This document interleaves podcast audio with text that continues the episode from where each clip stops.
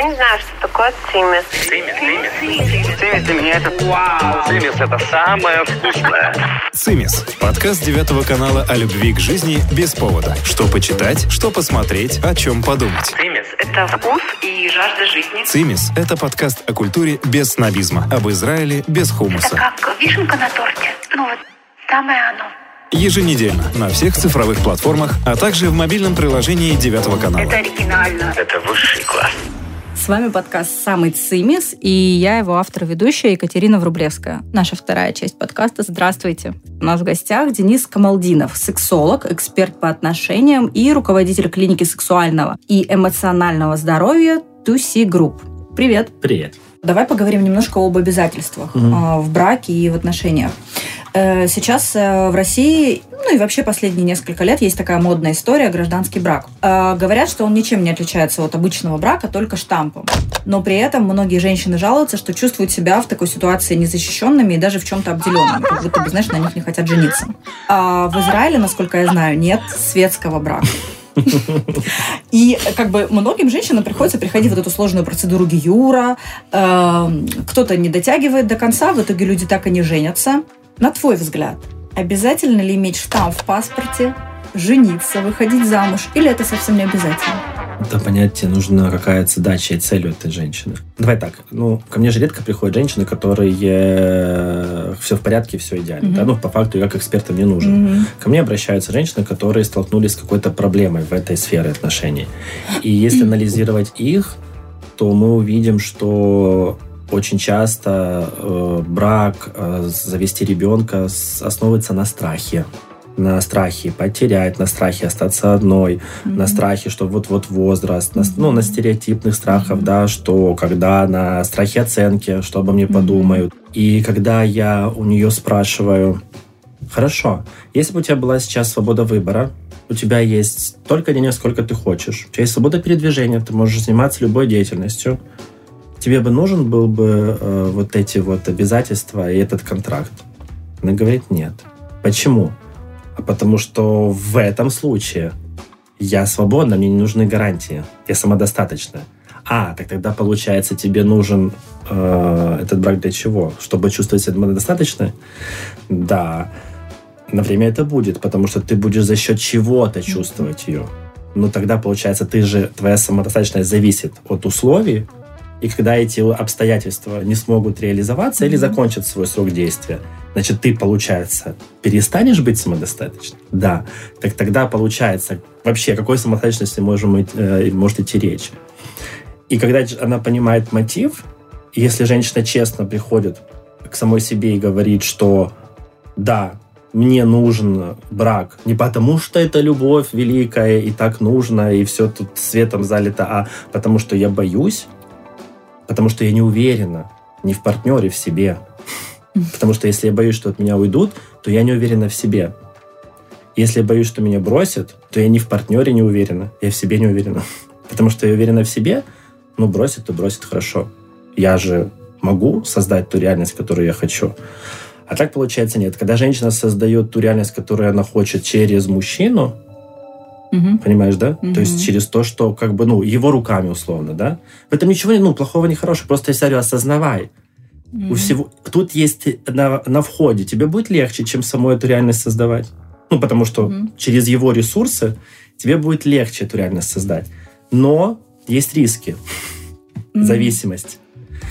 А если ты создаешь свою реальность самодостаточно, и ты встречаешь мужчину, то вы партнеры.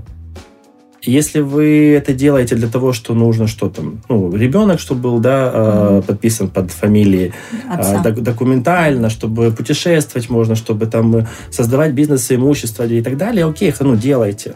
А если вы это делаете за страха, тоже делайте, ну, просто хотя бы понимаете, ну, называйте это другим словом, понимаешь, да? То есть самое главное быть честным самим собой, да. отдавать тебе, и отдавать себе отчет в том, что ты делаешь и для чего ты делаешь, да, да? И это уже первый важный шаг. Давай поговорим вообще об обязательствах и ответственности в отношениях. Угу. Нужна ли ответственность и обязательства в отношениях? Либо он существует, но допустим ли, на твой взгляд, такой формат, как свободные отношения? И, в общем, я тебе ничем не обязан, и ты мне ничем не обязана. Окей, это может быть какой-то one-night stand, угу. а если это долгие отношения, выматывают ли они такие свободные отношения? И вообще, что это? И сталкивалась mm-hmm. ли ты с этим в своей практике? Смотри, ну, я тебе могу сказать, что свободные отношения – это еще большая ответственность. Знаешь, mm-hmm. за что? За свои эмоции и реакции. Потому mm-hmm. что я очень часто сталкиваюсь с парами, которые договариваются вначале, что а, у нас будут свободные отношения. Но как только происходит первая провокация... Да. Такого я не ожидал, да? Договоренности куда-то уходят. Да. И когда мы выбираем свободные отношения, это значит, что я должен взять... То есть, когда я говорю, давай с тобой свободные отношения, и я тебе обещаю... Ну, то есть, это же тоже взять ответственность mm-hmm. за договоренность. Я тебе обещаю, что если будет так-то и так-то, я не буду ревновать, я не буду обижаться... И я должен взять ответственность за себя, за свои реакции. Потому что если вдруг произойдет какая-то ситуация, я тебя увижу, а-а-а. Что твое внимание течет другому мужчине, партнеру, допустим. Да. Или знаю, что ты сейчас не со мной вечер провождаешь, ну мы с тобой договорились, то я уже не имею права не предъявить тебе ни претензию, ни выразить эмоцию. А свою реакцию ты предсказать не можешь. А это ответственность, потому что нужно быть очень осознанным человеком. Да. Для того, чтобы взять под контроль те чувства и реакции, которые будут происходить в этот момент. Поэтому тут есть ответственность. Когда мы берем ответственность за то, что мы будем верны друг другу, да другой вид ответственности. Mm-hmm. Тут я уже беру ответственность не за реакцию, а за свое поведение. То есть я тебе обещаю, что я себя вот так и вот так вести не буду. Mm-hmm. Я не буду там ходить налево, я не буду общаться там с другими женщинами и так далее и тому подобное. То есть я за поведение беру, но зато реакции свои... Обиды, претензии, суждения. Я вот здесь имею право в любой момент выдвинуть. Почему? Потому что ты мне пообещала. Mm-hmm. Понимаешь, да, что mm-hmm. вот это вот есть как бы иллюзия, что как будто бы в свободных отношениях ответственности нету, а в классическом, да, формате, что там вроде бы куча ответственности, там и там она есть. Хорошо. А давай немножко поговорим о стереотипах. Есть такой стереотип, как женщина-пила, которая все время пилит, mm-hmm. мучает. Как, на твой взгляд, женщина и мужчина, они в самом деле такие разные, как пишут в книжках, там, женщина с Венеры, мужчина с Марса, или как там наоборот. А, то есть этот стереотип, он реально работает, нам действительно так сложно понять друг друга, или плюс-минус работают какие-то одни и те же механизмы, но просто нужно понимать, как с ними обходиться. В принципе, да, но сейчас мужчины тоже есть такие зануды, ну, такие обидчивые. Я часто там пишу пост для женщин, типа, как так, так и так, типа, женщины часто обиды строятся на неправданных ожиданиях. Там мне в комментариях пишут... Или там я пишу пост, например, что... А, а кто-то задает из подписчиц. Мужчины от меня хотят только секса, не хотят длительных отношений. И там пошли эти израильские женщины. Мне бы такого мужчины, а то я бы просто секса, а он мне хочет отношений, хочет семью. Зануда. Зануда, типа пристал ко мне. Я с удовольствием перейти в этот формат. Но они же тут все израильские, хотят сразу детей. Ну, ты видишь, да, папы на набережных из детских площадок, тут очень да, много пап с детьми. Да. Со слингами, вот с этим всем. Море, песочнице, да, да, да. Папы с детьми, с совочками да. сидят. И она говорит, я бы с удовольствием бы позанималась бы просто бы сексом с ним, но он же хочет уже все, семью, он же хочет отношений. И как, в принципе, оно уже оно вот стирается и перемешивается. И я бы тут говорил не о каких-то гендерных различиях, а о том, что очень часто э, женщина мне говорит, что он меня не понимает, не любит меня и не чувствует. Он говорит, э, да, я ее не понимаю. Ну, типа, знаешь, вот, типа, я реально не понимаю, объясни, что она от меня хочет. Да.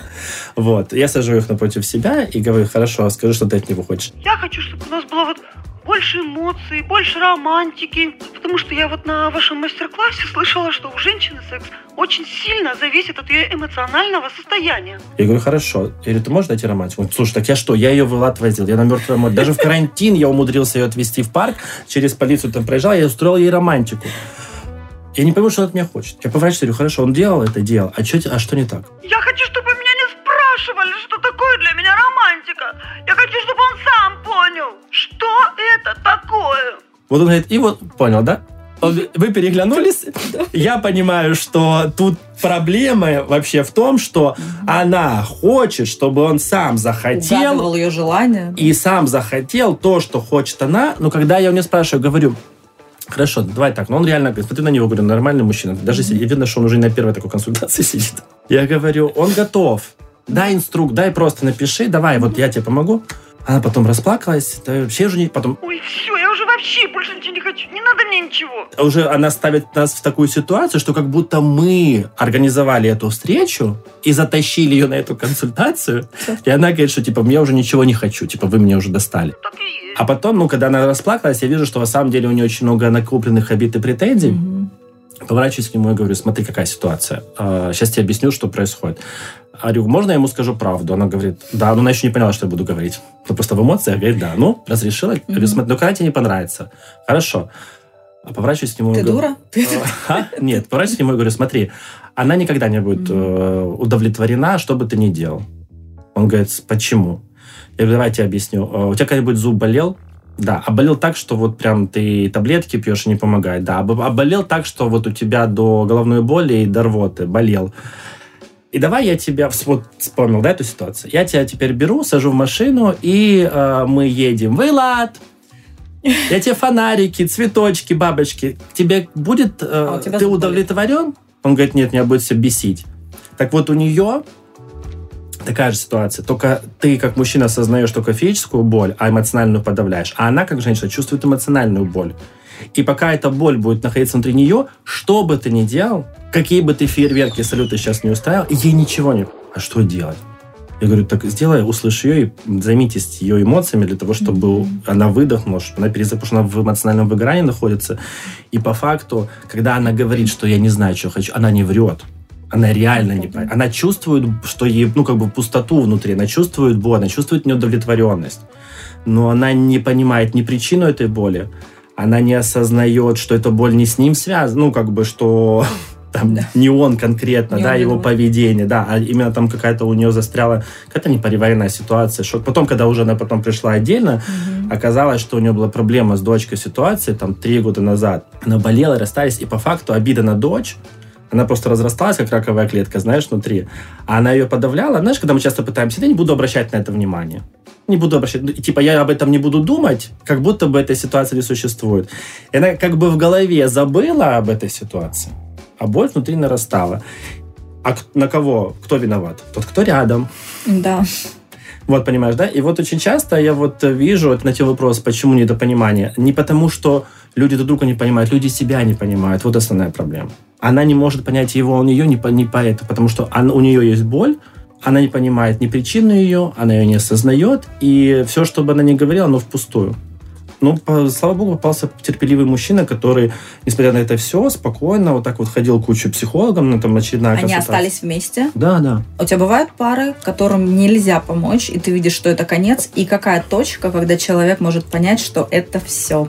Стоит заканчивать. У меня и самый лучший кейс, это был где-то до короны, как раз вот за, за три месяца до начала. Пришла пара вместе, пятеро детей, лет пятнадцать, не больше, где-то девятнадцать вместе. Пришли решать вопросы со страстью. Через месяц они развелись. И вопрос решился сам собой. Да, но в чем кейс? Я, я, я никогда не говорю, сходиться или оставаться. То есть я всегда говорю, смотрите, мы сейчас будем идти в процесс, у вас будут все подавленные вещи, которые вы не осознаете, подниматься. И есть всегда два исхода. То есть э, вы можете переварить это все и пойти дальше. А может быть, это все поднимется, вы осознаете реальность, ну, как бы правду, перестанете врать друг другу и себе, и, может быть, как бы вы примете другое решение. Вы, то есть, вы, когда вы идете в программу, вы должны понимать, что... у выход из этой программы всегда есть две двери. Третья двери, которая оставить, как все есть, она уже, ну, если вы начнете, она уже невозможна. Вот. И некоторым парам, когда ты говоришь, они говорят, нет, мы не готовы. И это хорошо, потому что тогда они хотя бы остаются, но они понимают, что вопрос их страхов. Ну, это их уже вопросы. Они, они, значит, с этими страхами живут. И когда они пришли вопросы страсти решать, сейчас, в общем, прошли вот уже корона два года, муж из этой пары уже в новые отношения вошел счастливый. Женщина еще, я не знаю, но как бы она еще, скорее, ну как, по слухам, по видимому, она еще не имеет партнера, но э, она отдельно стала более счастливой, начала заниматься своим делом. Э, он был раньше таким папой, который дети были на ней, mm-hmm. и на этом были конфликты. Mm-hmm. И он вдруг начал детей с детьми заниматься, больше проводить времени. Он начал заниматься своим эмоциональным интеллектом, потому что он начал говорить, меня эмоции детей очень сильно напрягают, раздражают. Угу. Потому что часто мужчины, которые в голове все время большие бизнесы строят, у них детские эмоции, это как что-то такое, ну, типа, вроде бы приятно, но именно раздражитель, да. А когда он начал заниматься своим эмоциональным интеллектом, он говорит, мне стало с пятью своими детьми комфортно. И она стала его примером, потому что наконец-то все, что это, от него она там требовала, все, которые были претензии по поводу детей и так далее, потому что когда она говорила, что ты не несешь ответственность за детей, у него был шок. Он говорит, как так? Я же все содержу, все оплачиваю, все, что ты хочешь. Дети обеспечены. В смысле, я не несу за них ответственность? А она не могла ему объяснить, что им, им не хватает отца, mm-hmm. им не хватает твоего ну, участия в их воспитании. И завершилось все прекрасно. Это такой последний. То есть это такой альтернативный вариант хэппи-энда, когда все кончилось хорошо, но не вместе. Да, да. И, и хорошо, что тогда это закончилось. Потому что если бы они еще на корону остались бы вместе, понимаешь, это дети бы очень сильно страдали. Потому что когда э, пара живет во лжи, угу. вот знаешь, там ради чего-то, потому что мы давно ради вместе, детей, ради да? детей, ради, не знаю, амашкан-то общая, не mm-hmm. хочем квартиру делить, знаешь, сейчас выплатил, выплатил, а потом разойдемся. И потом разойдем. Ну, типа ради чего-то. Да. Когда они понимают, что оба несчастливы страдают, всегда дети. Скажи мне, что такое здоровое отношение, на твой взгляд? Счастливые здоровые отношения. Хороший вопрос. Это, конечно, тоже индивидуальный вопрос, но есть некая универсальная схема, которая используется в диагностике. Есть первый параметр – дружба в этих отношениях. Это если взаимопонимание, интересны мы друг другу, mm-hmm. э, если у нас вот какая-то общая видение, общая стратегия. То есть мы друзья. Друзья да. это мы можем делиться, мы можем общаться. И, в принципе, пусть я не все на свете рассказываю, но, условно, если я иду к психологу, то я не придумываю тебе, что я ходила на массаж. Да? Если он не знаю, занимается какими-то сложными процессами, там он работает в ай ти-технологии, а он не приходит к женщине и говорит, слушай, короче, типа, ты не поймешь. То есть, ну, у них есть общий интерес, они дружат, они, им интересны мысли друг друга, и они друг у друга учатся. Это вот как бы обмен на уровне ай кью. Да. Второе, это если чувство, если любовь. То, что касается эмоционального интеллекта. Если в паре есть, в эмоциональном интеллекте есть пять топовых эмоций. Благодарность, любовь, радость, восхищение и счастье. Вот если эти пять эмоций преобладают в этой паре, понятно, что иногда злость, иногда... Mm-hmm. Но если в большей степени, этот кулачок, да, с пяти пальцами загнутыми, тогда их, их эмоциональная атмосфера, она здоровая. А если у них обиды, претензии, э, страхи и так далее и тому подобное, разочарование, и иногда... Понимаешь, из-за тучки вышла там радость, и иногда радость, и иногда еще что-то, то тогда эмоционально это нездоровые отношения. И третье – это тело, конечно, секс. Есть ли влечение, есть ли страсть, прикосновение, комфортно ли им на уровне ощущений вместе, на уровне быта. Вот. Если есть хороший контакт физический, они хорошие любовники, если есть чувство, есть любовь, и если есть взаимопонимание, эти три параметра есть, то это здоровые, осознанные отношения. И когда мы, допустим, диагностируем пару или одного человека из пары, то мы всегда увидим, что, допустим, бывает секс классный, крутой, даже много лет спустя. Любовь еще осталась, чувство есть. Ну, то есть мы реально чувствуем, mm-hmm. что вот прям люблю. А, а вот уже дружбы нету. Уже как-то вон, интересы разные у нас. Я пошла, понимаешь, в поток, в ресурс, в момент, а он дальше себе, типа, не развивается. Сейчас очень часто знаешь? Туда ходят. Вот. Я, типа, такая вся уже в саморазвитии, а он, как, а он дальше себе просто ходит на работу, знаешь. И, типа, вот уже он мне неинтересный, потому что я уже разговариваю про четвертое измерение, а он все дальше разговаривает, понимаешь, там, как будем воспитывать детей или что будем есть. То есть один из компонентов всегда да. выпадает, да? Как, и в этом э, основная проблема, что всегда какого-то компонента из этих трех не хватает. А ты встречал в своей практике вот такой идеальный, красивый пример здоровых, счастливых отношений? Или, может быть, не в практике, а в своем окружении? Смотри, в практике мы выводим пару через время на вот здоровые отношения. И как результат процесса обучающего, да, или программы, я видел. Но так, чтобы я просто видел, конечно, я видел в жизни. Люди, которые окружаются, но все больше и больше именно здоровых отношений. Сейчас очень сильно такая идет расслойка. Есть люди, которые вот встречаются, да, и они... в моменте, в потоке, в ресурсе, но вдвоем, знаешь? Вот. Если ходите в ресурс, ходите только вдвоем туда. Ну да, потому что очень часто возникает, знаешь, она типа уже в другом месте, она уже есть такая высокодуховная, или он, да, уже уже высокодуховная, она осталась на том же месте. Ну так типа тогда или уходи, да, ну или тогда как-то вместе идите. Знаешь, есть хорошая фраза, что хочешь идти быстро, иди один, хочешь идти долго, иди вместе. Поэтому всегда быстрое развитие, саморазвитие. Хорошо отделиться и что-то там самому себе заниматься. Почему, вот знаешь, рефреш отношений, мне часто приходят женщины после работы с психологами, тарологами, там, так далее и тому подобное, которые типа прокачаны сами по себе, но в отношениях все равно турно. Ну, то есть они как бы, понимаешь, сами по себе осознанные, начитанные, вебинары проходят, прокачанные, эмоциональный интеллект, сексуальный интеллект, все дела, но отношения построить не могут. И мне с ними тоже интересно, потому что когда женщина только начинает становиться на путь саморазвития, то она сначала пройдет вот эту трансформацию внутреннюю, потом мы займемся рефрешем отношений, mm-hmm. обновлением уже, как бы апгрейдом их в их паре. А когда женщина приходит уже проработанная внутри, мне остается только лишь помочь соединить и внедрить все, что она наработала, интегрировать в жизнь, знаешь, чтобы не было параллельных две, типа вот у меня одна часть моей жизни саморазвитие, а отдельно рутина. Вот это, это не со... живет. Это не, эти вещи не интегрируются, не соединяются. То есть, на твой взгляд, есть такая тенденция, что счастливых пар, здоровых отношений становится больше? Да. Хорошо, на этом мы и закончим. С вами был подкаст «Самый Цимис». Я Екатерина Врублевская и Денис Камалдинов. Любовь спасет мир. Спасибо. Спасибо. Цимис – это самое вкусное.